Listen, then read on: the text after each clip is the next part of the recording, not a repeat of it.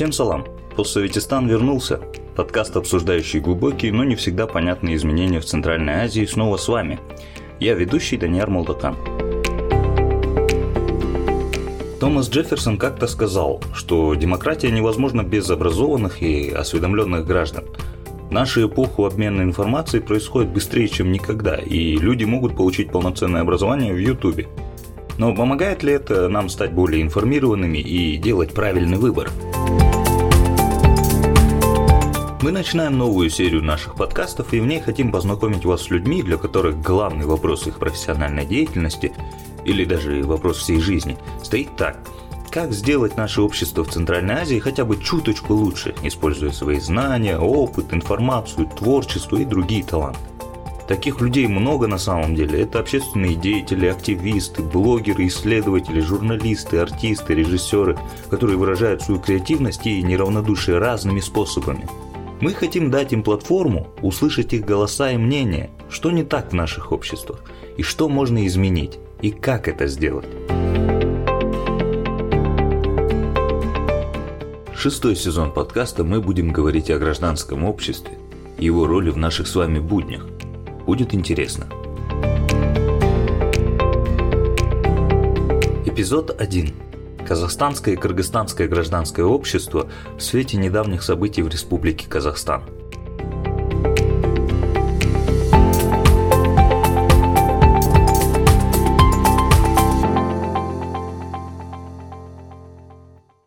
Все кругом жаловались на 2020 год ввиду пандемии, потом на 2021 из-за серьезных социально-экономических и политических последствий пандемии.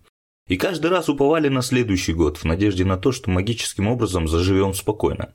Однако 2022 год начался с исторических событий, которые произошли в Казахстане и потрясли своим масштабом весь регион.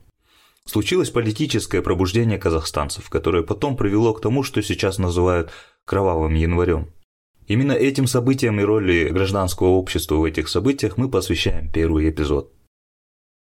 Первый гость из Казахстана – Галым Агилеов – правозащитник и историк культуры.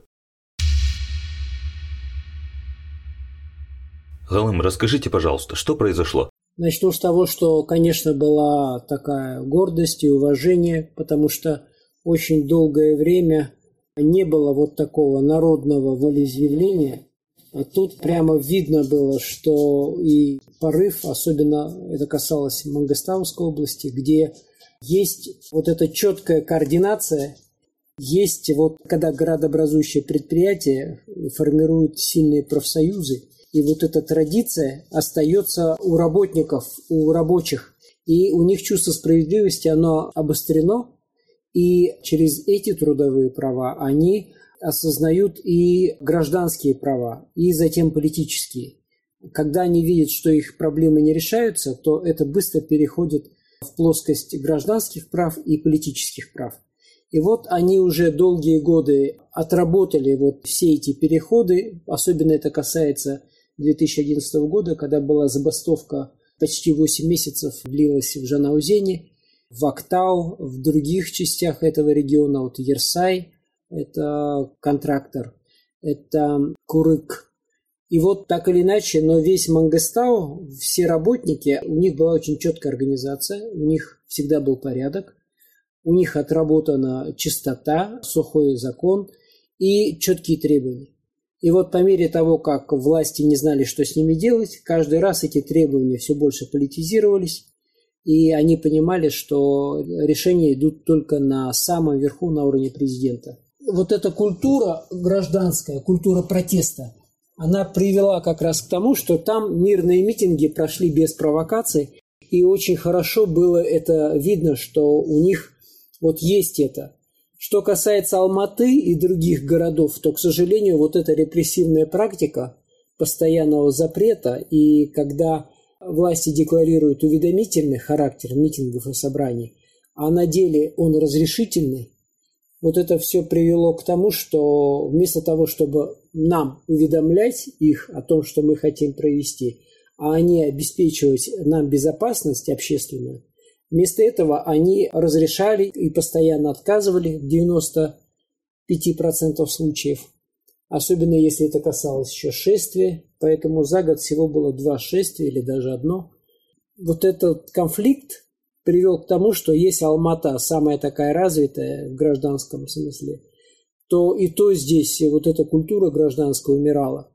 А что касается областных центров, там ситуация была еще хуже. И вот только в Уральске вот эта культура протестов была, вопреки всем этим репрессиям. И вот это вот взгляд со стороны чиновников, что любой митинг – это плохо, любой митинг – это преступление, потому что они привыкли все время запрещать, хотя декларируют, что это уведомительный характер. Поэтому, когда вот это началось, первые два дня была эйфория, все люди, конечно, воспряли духом и готовы были поддержать, и когда тем более женаузенцы обратились за поддержкой, вот эта солидарность, она сработала. И это очень здорово. Но по мере того, как появилась вот эти молодые ребята с дубинками, когда уже 5 числа, с 4 на 5 пошли первые бои, когда полицейские применили вот эти шумовые гранаты, резиновые пули, колонна шла абсолютно мирная. И вот с первого же дня в Алмате, 4 числа, вот это вот противостояние привело к тому, что у молодежи появился такой нездоровый азарт, что прийти на следующий день и наказать полицейских. И вот пятого это колонны волнами, которые шли из окраин в центр. Они на своем, по мере продвижения к центру, они, конечно, били полицейских, если они им встречались, если машины там просто экспроприировали их, могли на них кататься, ездить. И в конце концов очень много именно с 5-6 числа появляется машин без номеров. То есть это говорит о том, что уже контроль над гражданским протестом постепенно стал переходить в руки вот этих молодых бандитов, которые имели четкую организацию. Где-то была рация у них, и они переговаривались. Где-то у них были просто по сотовым телефонам координация действий. Где-то они подъезжали к колонии и кричали всем, что там убивают людей, уже идет бой там за Акимат, за резиденцию, активизируйтесь, быстрее идите. Хотя вся колонна, в основном это были люди, которые шли на мирный митинг. Они не шли, чтобы драться. Но по мере того, как вот эта ситуация нагнеталась, вот этот дух каждый пропитывался из них, и им раздавали щиты, им давали какие-то дубины. Им вообще, на, когда пришли на Алан, на площадь, там уже бегали какие-то люди, которые в пакетах раздавали вот эти шумовые гранаты. И причем с огромным пакетом и раздавали. Где-то подъезжали машины и давали какое-то оружие. То есть это все, и при том была четкая организация со стороны вот этих бандитов, потому что все подходы на каждом перекрестке стояли такие ребята, и они указывали дальше, как двигаться колонии, помогали. И одновременно они, управляя полностью городом, разворачивали все машины, и чувствовалось, что город находится в их руках. Полиции нигде не видно. Пятое число – это уже вот такой образец когда полиция бессильна. Четвертого вечером на ночь они дали возможность зайти в Акимат ночью там до утра. Вот утром зашла уже первая группа. Она ничего не побила в Акимате, просто вышла. Уже пятого числа следующая волна, которая уже по мере движения в течение двух часов с одного края города к площади наслушалась вот этих рассказов о том, что было четвертого, как против людей применялись вот эти резиновые пули, слезоточивый газ, гранаты, вот эти все давления со стороны полиции против безоружных. Вот это все привело к такому духу, что те люди, многие, которые шли больше на митинг, они заражались этим, и они, когда пришли на площадь, то было два митинга на площади. И вот они этой колонной прошли мимо самих митингующих и прямо поворачивают на Акимат и прямиком идут на штурм Акимат. Это в основном обычные ребята, люди, молодежь 18, 25, 30 лет, не больше. И они участвуют в захвате Акимат. После того, как они уткнулись в этот Акимат, с этого Акимата идет стрельба в них. По мере того, как ситуация нагнетается здесь, другая толпа идет дальше, и она огибает по улице Фурманова, поднимается вверх, это сейчас э, Назарбаева, и подходит к резиденции первого президента, а эту резиденцию охраняет СОП, это служба охраны президента. И они все вооружены прекрасно, а это профессиональные военные, и они открывают огонь. Более того, на крыше резиденции находятся снайперы, они начинают стрелять по людям на поражение.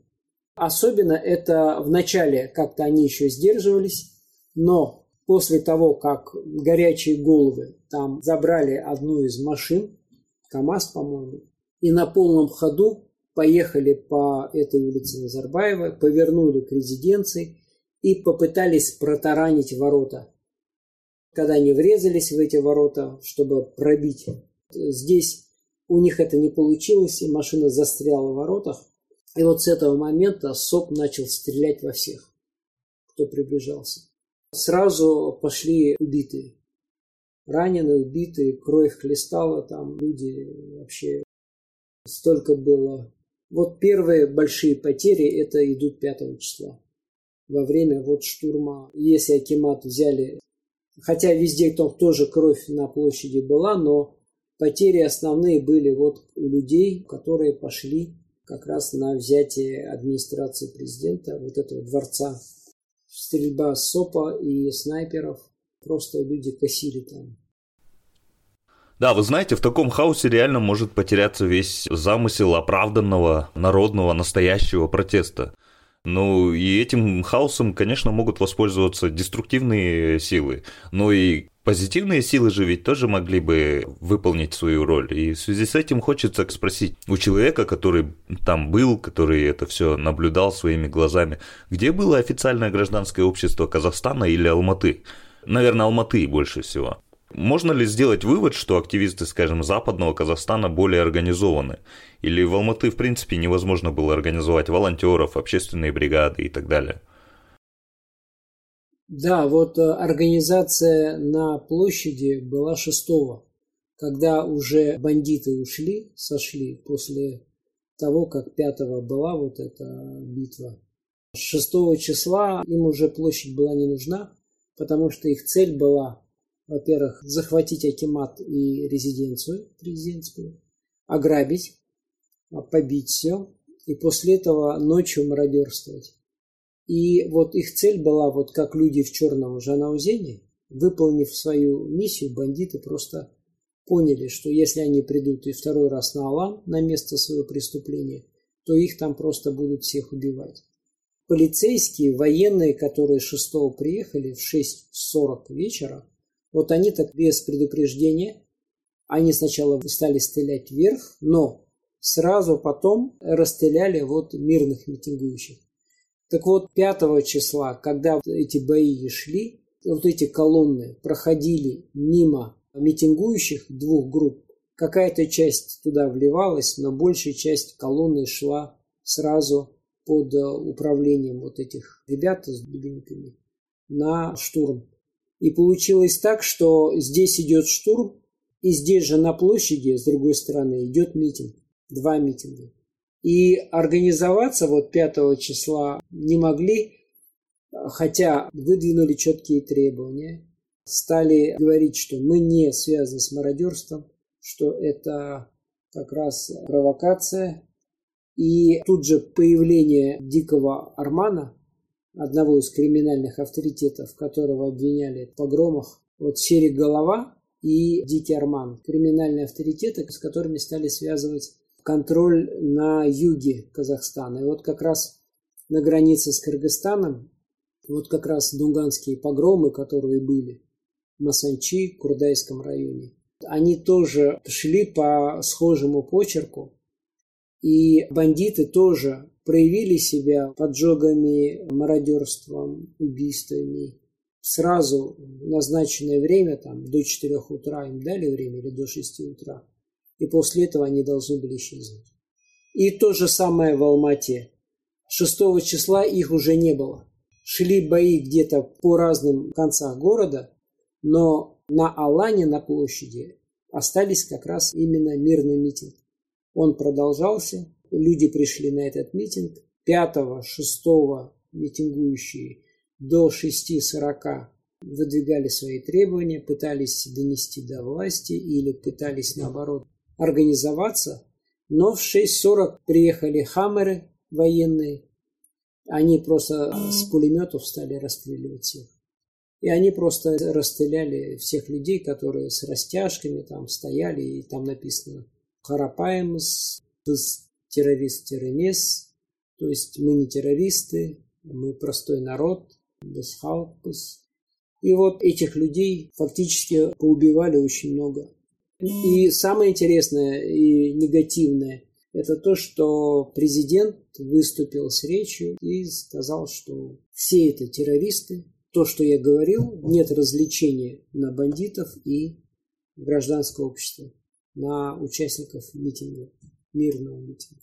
Их всех автоматом записали в преступники, потому что в глазах властей несанкционированный митинг, хотя это даже удивительный если характер, уведомил и проводишь. Они рассматривали всех автоматом как врагов народа, которые подлежат уничтожению.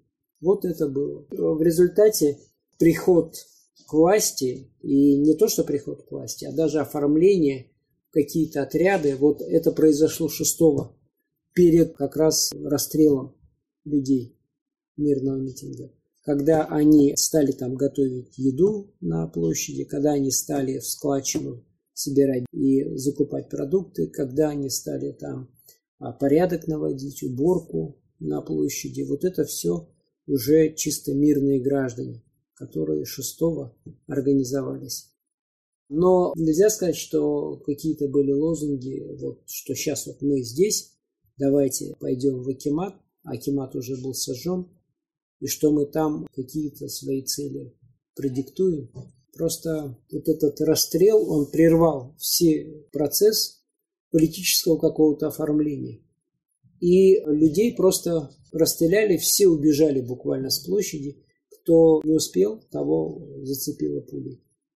И стали расстреливать все машины, которые приезжали с двух сторон эту площадь и очень много. С одной стороны, по Фурманову, вот Назарбаева, более 20 машин было, и все, кто в этих машинах ехали, были убиты.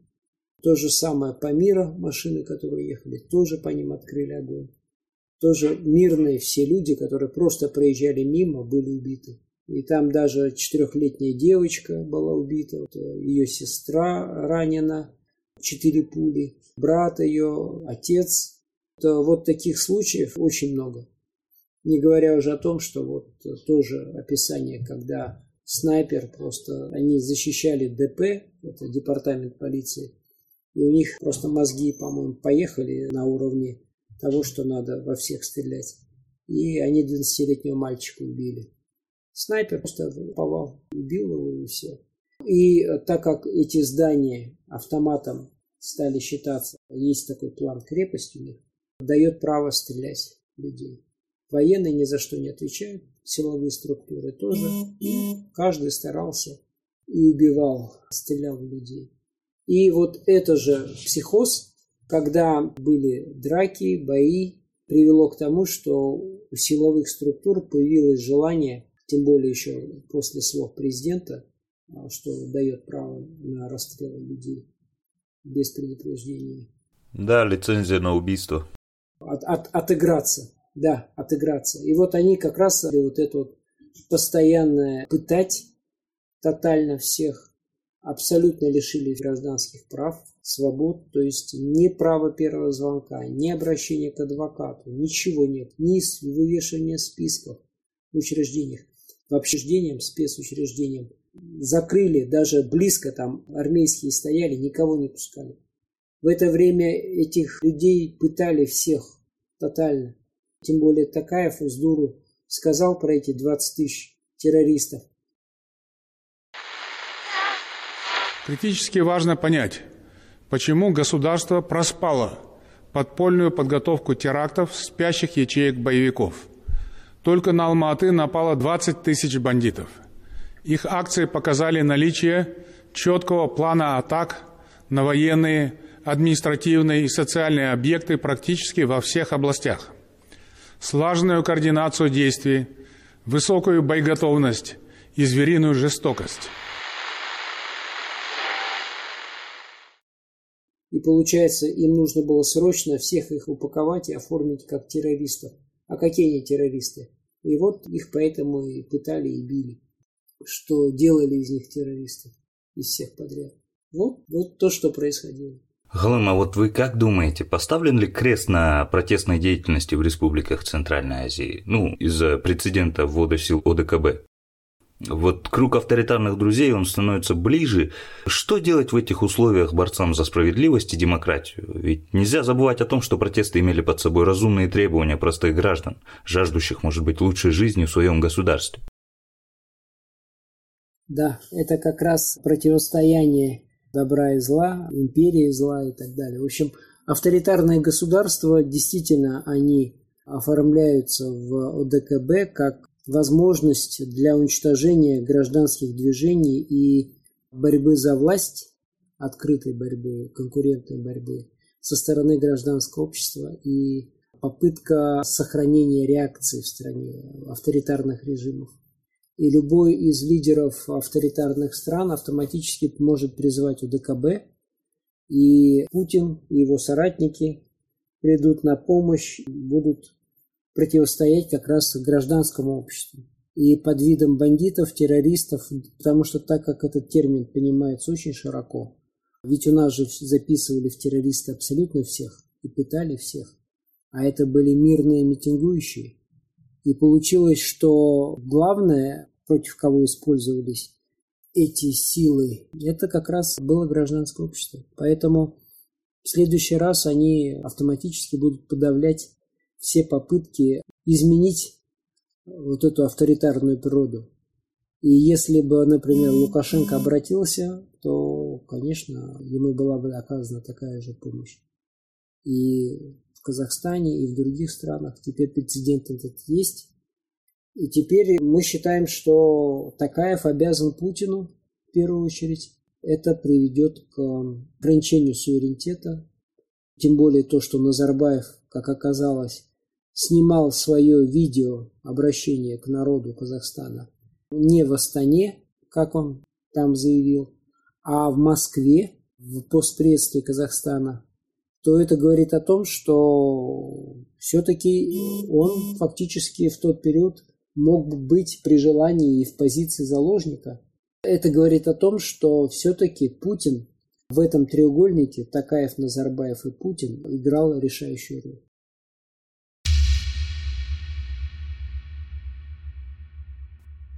Следующий наш гость из Кыргызстана – Азиз Абакиров, предприниматель, активист, организатор обороны Бишкека во время политических событий в Кыргызстане в 2020 году.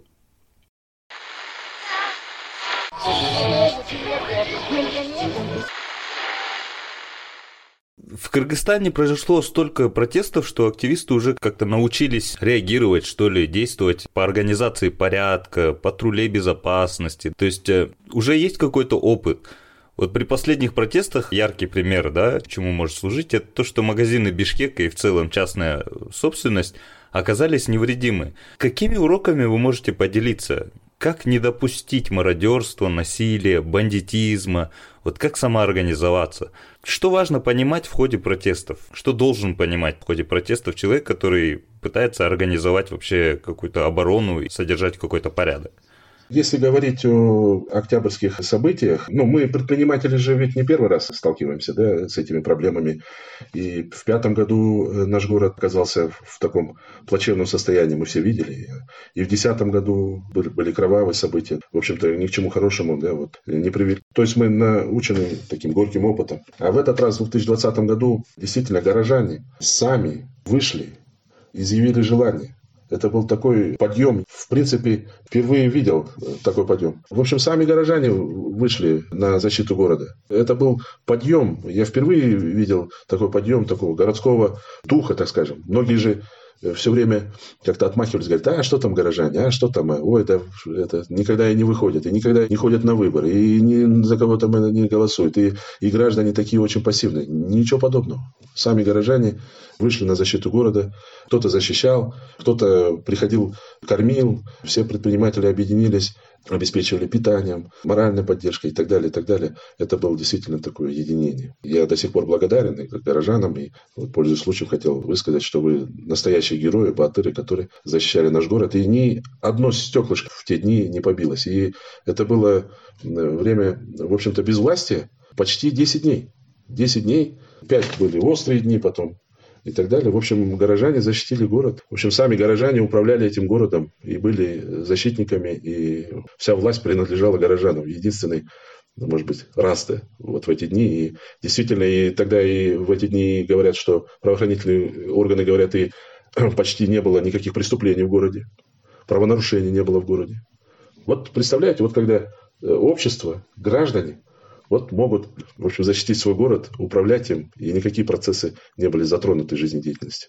Я восхищаюсь, конечно, горожанами нашими. За новостями мы тоже следили, поэтому да, я как горожанин тоже выражаю свою благодарность, признательность всем тем, кто в этот сложный час просто-напросто собрался с духом и вышел отстаивать наш город.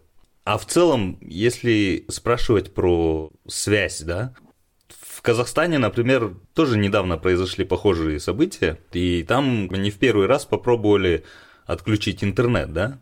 А вот во время протестов э, в Бишкеке в 2020 году вам как удавалось вообще коммуницировать с коллегами? Как вообще шла вот эта вот организация? То есть это были какие-то группы или как на практике выглядела коммуникация между дружинниками в разных частях города?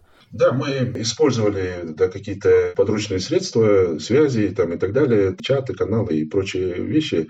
Надо сказать, что вот сейчас, наблюдая за тем, что было и у нас, у соседей, в Алматы и так далее, и то, что было в октябре у нас в 2020 году, мы тоже наблюдали очень ну, большую дезинформацию, так скажем. Да, разные, может быть, у страха были глаза велики или что, и много было дезинформации, или, может быть, это целенаправленная какая-то вещь была, и хотели вот все расшатать ситуацию.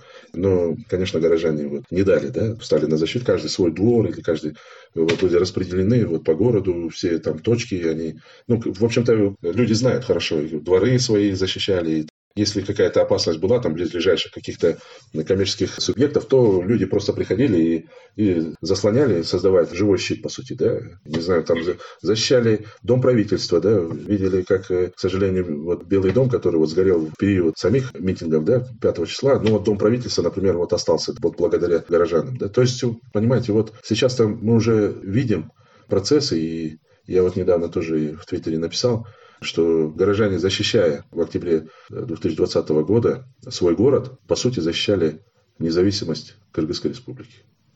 Понимаете, мы должны извлекать из этого большие уроки. Власть не должна себя противопоставлять своему народу, гражданам. К сожалению, у нас тоже такие события есть, и мы должны извлекать уроки и, самое главное, строить будущее для того, чтобы никакие протесты Никакое инакомыслие у нас в стране не подвергалось и не притеснялось властям, преследовалось, притеснялось властям.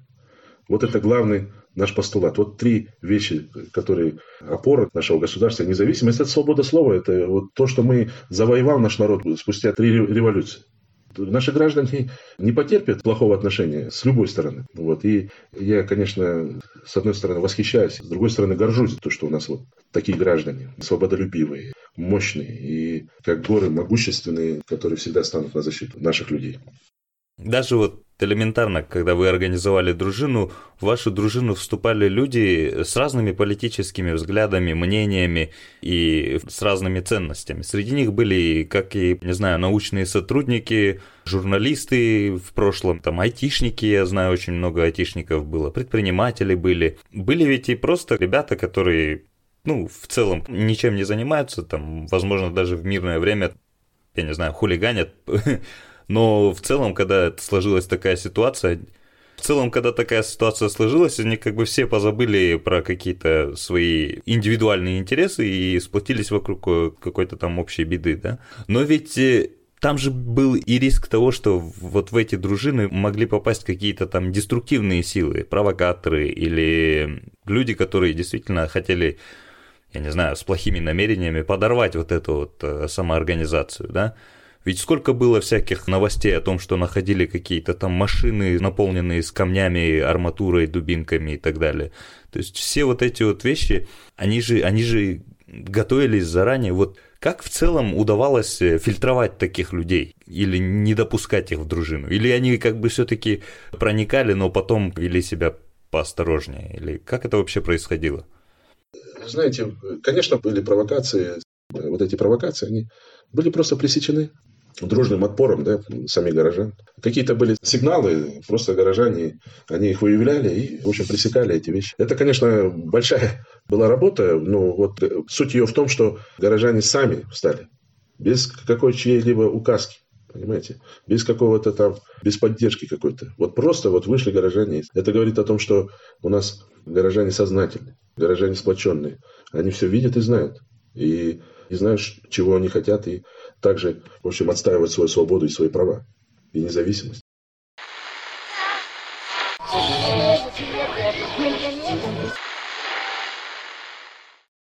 Наш последний гость также из Кыргызстана, журналист, расследователь, обладатель награды «Поборник борьбы с коррупцией», ведущий канала Temirov Live Болот Темиров.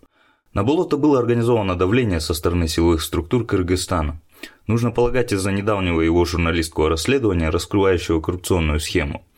В частности, на Болота пытались завести уголовное дело, предварительно подкинув ему пакет с наркотическим веществом. Однако именно гражданское общество не допустило силовым структурам сработать гладко.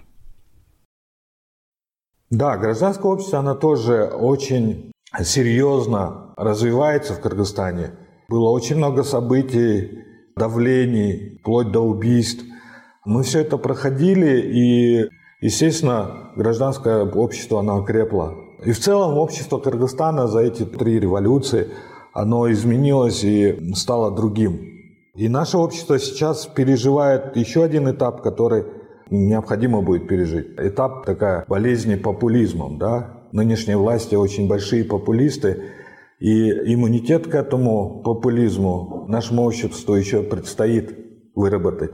Также и гражданское общество. Ну, гражданское общество – это какая-то инъекция, да, считайте, что это вакцина от популизма властей, от э, беспредела властей. Она небольшая, но все-таки сплоченная и с течением времени вырабатывает иммунитет у целого общества кыргызского к подобным э, вирусам. Ну, я бы не сказал то, что это такая уж и маленькая сила, учитывая, ну, особенно в последние дни. Возьмем ту же ситуацию с нашим музыкантом Вихрамом Рузахуновым когда гражданское общество просто буквально выхватило из рук правоохранительных органов Казахстана нашего гражданина. Ну и в целом то, что гражданское общество может вступиться за независимого журналиста и тоже поднять такой общественный резонанс до уровня депутатов, да, ну и это, это в принципе, мне кажется, то, что это сила, с которой стоит считаться. Но вопрос вот ведь в чем. А как нашему гражданскому обществу все это удается? Откуда Откуда такая смелость, откуда такая решимость и откуда такая вера вообще в успех? Но больше не вера. Это изначально всегда было у гражданского общества в Кыргызстане. То есть и смелость, и здравый смысл, адекватность. Все это было у гражданского общества. Просто я говорю, что в целом общество начало поддерживать гражданское общество. В целом больше населения начало доверять и журналистам, и гражданскому обществу, потому что правоохранительные органы, судебные органы, государственные органы, они себя постоянно дискредитируют, да, и это невозможно как-то исправить при помощи пропаганды. Последним оплотом справедливости все равно остается гражданское общество.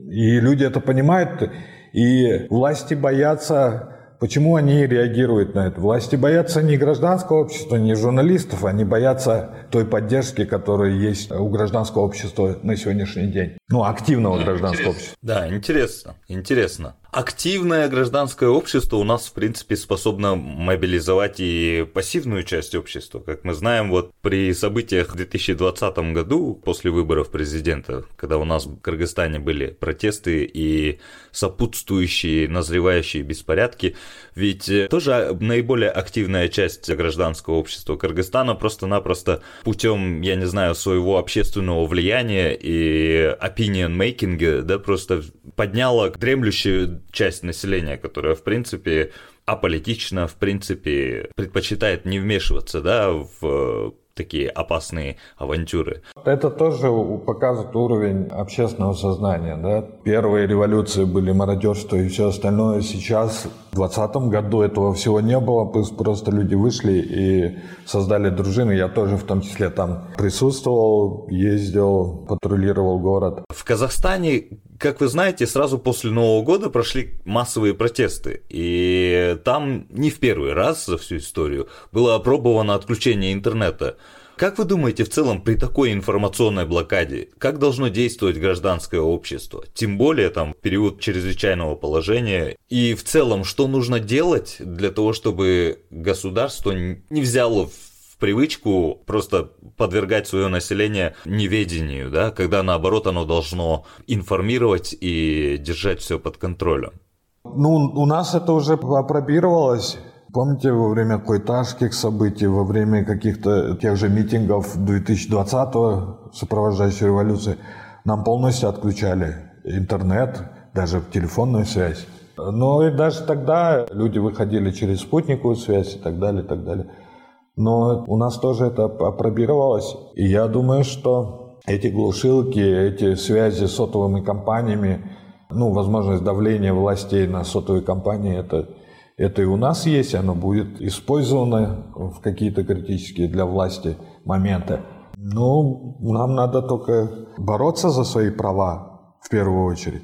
Это очень грустно, что мы об этом говорим в целом, потому что мы, гражданское общество, вообще волонтерские движения, там, мы уже пытаемся подменить само государство. То есть базовые вещи, которые должно было бы обеспечить государство, мы пытаемся самоорганизоваться и это делать самим. То есть это во время ковида волонтеры покупали кислородные конденсаторы, ездили, помогали, развозили продукты. В красных зонах постоянно были волонтеры-медики. И в этих ситуациях, когда уровень безопасности был очень низок, сами люди выходили, создавали народные дружины, защищали каждый кафе, каждый ларек, да, и практически не было ни одного мародерства случая. Это очень грустно. Ребята, это должно делать государство. А государство занимается сейчас просто э, тем, что защищает власть и разворовывает страны. Люди пытаются э, сами самоорганизоваться и делать то, что должно было делать государство. Но это грустно.